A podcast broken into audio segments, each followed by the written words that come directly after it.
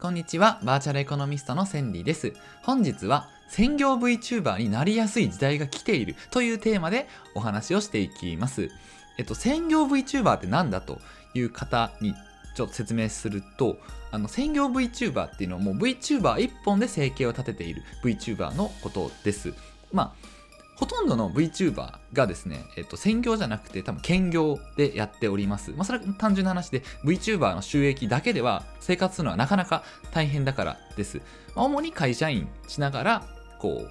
時間が空いてる時間でこう配信したり、動画作ったりっていうのが、まあ、ほとんどの個人 VTuber の、ま、メインになります。は。い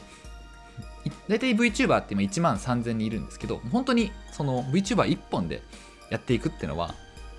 なかなか大変なんですよね。普通にあの企業系 VTuber って言われてて、企業に雇われている VTuber であっても、その雇われている VTuber 企業とは別に本業を持ってるパターンもあります。はい。まあ、それぐらいちょっとね、VTuber だけで1本で、まあ、暮らしていくっていうのは非常に難しいのですが、まあ、それがもうちょっとあの専業 VTuber、VTuber1 本で暮らしていきやすい時代が来てんじゃないかというお話についてちょっと話していきたいと思います。えー本日のお話の、えー参考文献としては、えー世界で最も影響力のある PR プロフェッショナル300人に選ばれた、えー本田哲也氏の戦略 PR という書籍をもとに、えー解説していきます。えっと、まあ、じゃあ、かえー結論から言いますと、じゃあなんで、え専業 V になりやすい時代が来てるかと言いますと、えーと個人 VTuber ですね。言ってしまえば、まあ中まあ、企業でもいいですけど、ちっちゃな規模の VTuber でも企業案件をもらいやすくなったからです。で、企業案件っていうのは企業からもらえる、まあ、お仕事ですね。はい。広告のお仕事ですね。大体ゲームの、このゲーム紹介してくださいみたいな形で企業にこうお仕事をもらって、そのゲームを、まあ、自分の配信で紹介することによっては、あのお金をもらうっていう形が企業案件なんですけど、まあこれは大体今までってもう YouTuber で言えば登録者10万人以上じゃないと企業案件もらえないっていうのは結構常識だったんですけども最近はどんどん、えーと規模が小さい登録者数10万人に満たない、えーマイクロインフルエンサーと呼ばれる人たち、まあ、私もそうですけどねにも、えー企業案件がこうどんどん降りてきてるというかもらいやすくなってきています。はい、でこれで何が起きるかっていうとこれって言ってしまえば VTuber としての活動の一環なんですよ。うん、別にそれ配信だったり Twitter で紹介するだけなので。つまり、えっと、VTuber の活動で今まででは広告収益とスーパーチャットとかメンバーシップしかなかったんですけどそれにプラスアルファ企業案件の収益が入ることによって、まあ、より、えー VTuber 活動に専念しやすくなったという現状があります。はい、なので、えー時代の流れ変化によって、まあ、より今までよりもちょっと専業 VTuber に近づいたという形になっております。はい。で、まあ、これは別に VTuber に限らず多分 YouTuber でも全部そうなんですけどね。で、えっと、例を挙げるとですね、最近だとテラクラシックというゲームがあります。こちらあのスマートスマートフォンのゲームなんですけど、いや、驚くことにですね、これ VTuber70 名による Twitter のカウントダウン投稿をやってるんですよ、このゲーム。すごい企画ですよね。うん。だからな、言ってしまえば70人 を VTuber にその企業案件として、雇ってるというか、まあそうですね、雇い入れてるんですよ。70人、これ選あの選ばれた VTuber の人たちはみんな多分そのアプリ会社から、まあ、報酬をもらっていると、うんいう形です。で、私ちょっと見に行ったんですけど、まあ面白いのが、あの普通に登録者数1000人とか1000人以下でも、このテラクラシックの、まあ、つまり投稿やってるんですよね、VTuber さんが。ってことは、もうそれくらいの登録者数でも、もう企業は広告、自分のゲームだったり、まあアプリだったり、広告宣伝してくれっていう形で、もうお金を出してでも雇い入れたいっていう時代になってる。まあ、それが来ているという、まあ、恒例ですよね。で、テラシクラシック以外でも結構、もう今だと特にはゲームですよね。アプリゲーム、スマートフォンのアプリゲームはもう全然登録者数1000人台でも小さな規模の VTuber であっても、ガンガン企業案件が来ているようにこう思えますね。ちょっと調べてもらえばいっぱい出てくるかと思います。で、えっと、じゃあなんでこんなことになってるんだと。今までって登録者10万人以上じゃなかったのかと。でなんでこのマイクロインフルエンサーの時代がやってきているのかと言いますと、えっと、一言で言えば、えー ROI、つまり投資利益率がいいからなんですよ。はい、ちょっと難しい専門用語が出てきました。ROI、投資利益率っていうのは、まあ、投資した額を一体、例えば1万円投資して、一体何割、その中どれぐらい利益を上げれるかっていう、まあ、率なんですけどね。まあ、つまり、この ROI、投資利益率が高いと、まあ、いい投資となるんですよ。うん。なので、これがマイクロインフルエンサーに頼むと、あのすごく、つまり費用対効果が高いんですよね。でなんでかと言いますと、これはあのイギリちょっと調査、えー、調査の結果があります。インフルエンサープラットフォーム運営の、えー、マーカリーの調査によると、インフルエンサーのフォロワー数とエンゲージメント率は必ずしも比例しないことが分かっております。エンゲージメント率っていうのは、あのいいねとか、あとは、なんですか、リツイートとかのその反応率ですね。うん、で、えっと、面白いのが、フォロワー数が増えるにつれて、エンゲージメント率が減少するっていう、もう、実際のデータが出てるんですって。はい。つまり、例えばインフル、えこのマーカリーの調査によると、インスタグラムの投稿に対するいいねの割合は、フォロワー1000人未満で8%、それが1000から1万人では4%と減り続け100万人以上のスーパーインフルエンサーではわずか1.7%になってしまったというデータがあります、はい、これも YouTuber でも同じような報告がされておりまして、え、マイクロ YouTuber の方がミドルやスター YouTuber と比較して1チャンネルあたりの登録者数の、え、コメント率だったり高評価率が、え、小さければ小さいほどですね。規模が小さいほど高いと。つまり、えー、スーパーインフルエンサー1人の発信よりもマイクロインフルエンサー複数による投稿の方が影響力は最大になり、えー、ROI つまり費用対効果が高くなるという、はい、データがあります、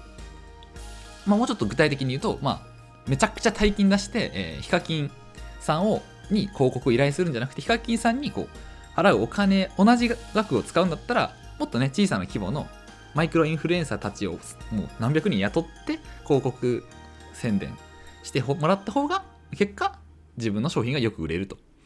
いう形になるという話です。はい。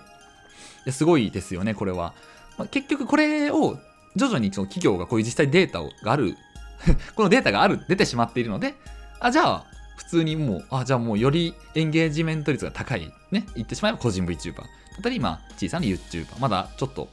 そこまで伸びてない。伸びてないけど、伸びてないから悪いんじゃなくて、伸びてない分、ファンが濃いんですよね。はい。ファンが濃いので、めちゃくちゃ拡散してくれるし、実際にその商品を紹介したら、みんな、こう、買ってくれる。この強みがありますね。はい。という時代になっていると。でですね、えっ、ー、と、ここから先ちょっとまあ、余談ではあるんですけど、インフルエンサーも2種類あるっていうところをちょっと今回紹介していきたいと思います。はい。で、えー、大きく分けると2種類になります、インフルエンサー。えー、まず1つが、えー、共感系のインフルエンサー、もう1個が事実系のインフルエンサーです。はい。まあ、これをちょっと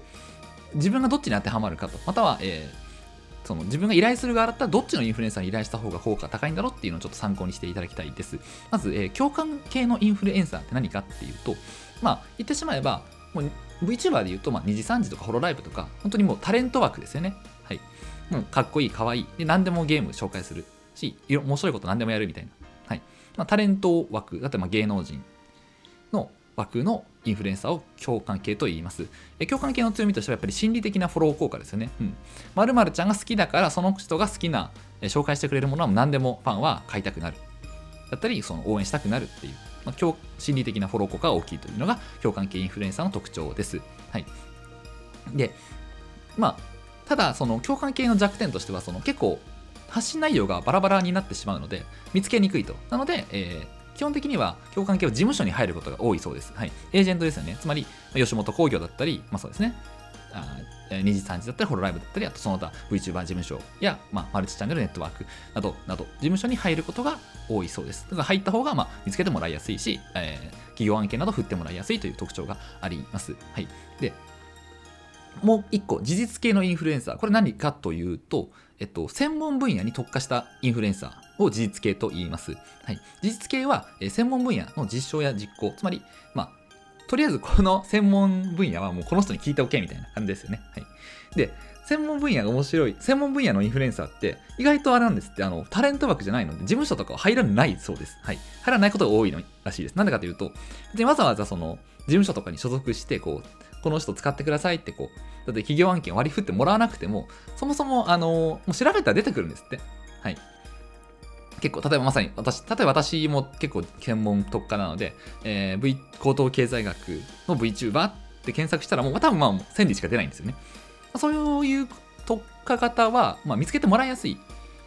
ため、まあ、ソロ活動が多いという特徴があるそうです。はい。で、そもそもそれで見つけてもらえないんだったらインフルエンサー枠ではない みたいな、はい、形でちょっと紹介されてましたね。まあまあまあ、なかなか身も蓋もないというか厳しい世界ではあるんですけど、まあ、事実系の場合は無理にそうですね事務所に入る必要はないんじゃないかというお話です。で事実系に頼む人は、まあ、別に直接私もそう私も大体そうなんですけど事務所を通さずに直接も依頼をもらうという形がメインになるかと思います。で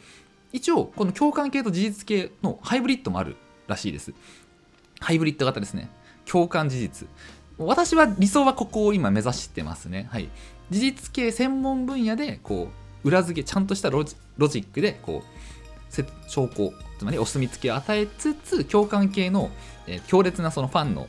まあ、アプローチフォロー効果ですね、はい、ファンの心理もこう こうやなんていうんですかね加味するというか、まあ、そのどっちも使えれば最強ですよね言ってしまえば、はい、ファンが熱狂的なファンを持ちつつかつ、うん、ちゃんと論理的証拠を持っているインフルエンサーはもうなかなか他なかなか少ないと思うのでそこを目指せれば最強ですよねはいまあ、一応その型もあるよというところです。はい。で、えー、今回の話を最後にまとめます。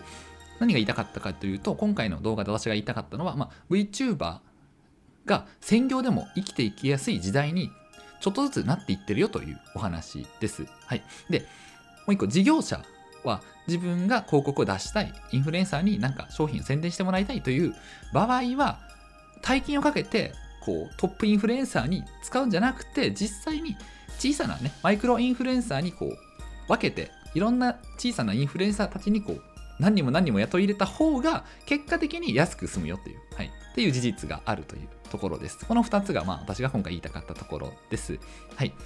VTuber がもう職業として認められるような時代がもうすぐそばまで迫ってきてるんじゃないかなと思います。まあ、余談ですけど私はあの国勢調査で職業欄に VTuber って書きました。はい。はい、それだけです。はい、以上ご視聴ありがとうございました。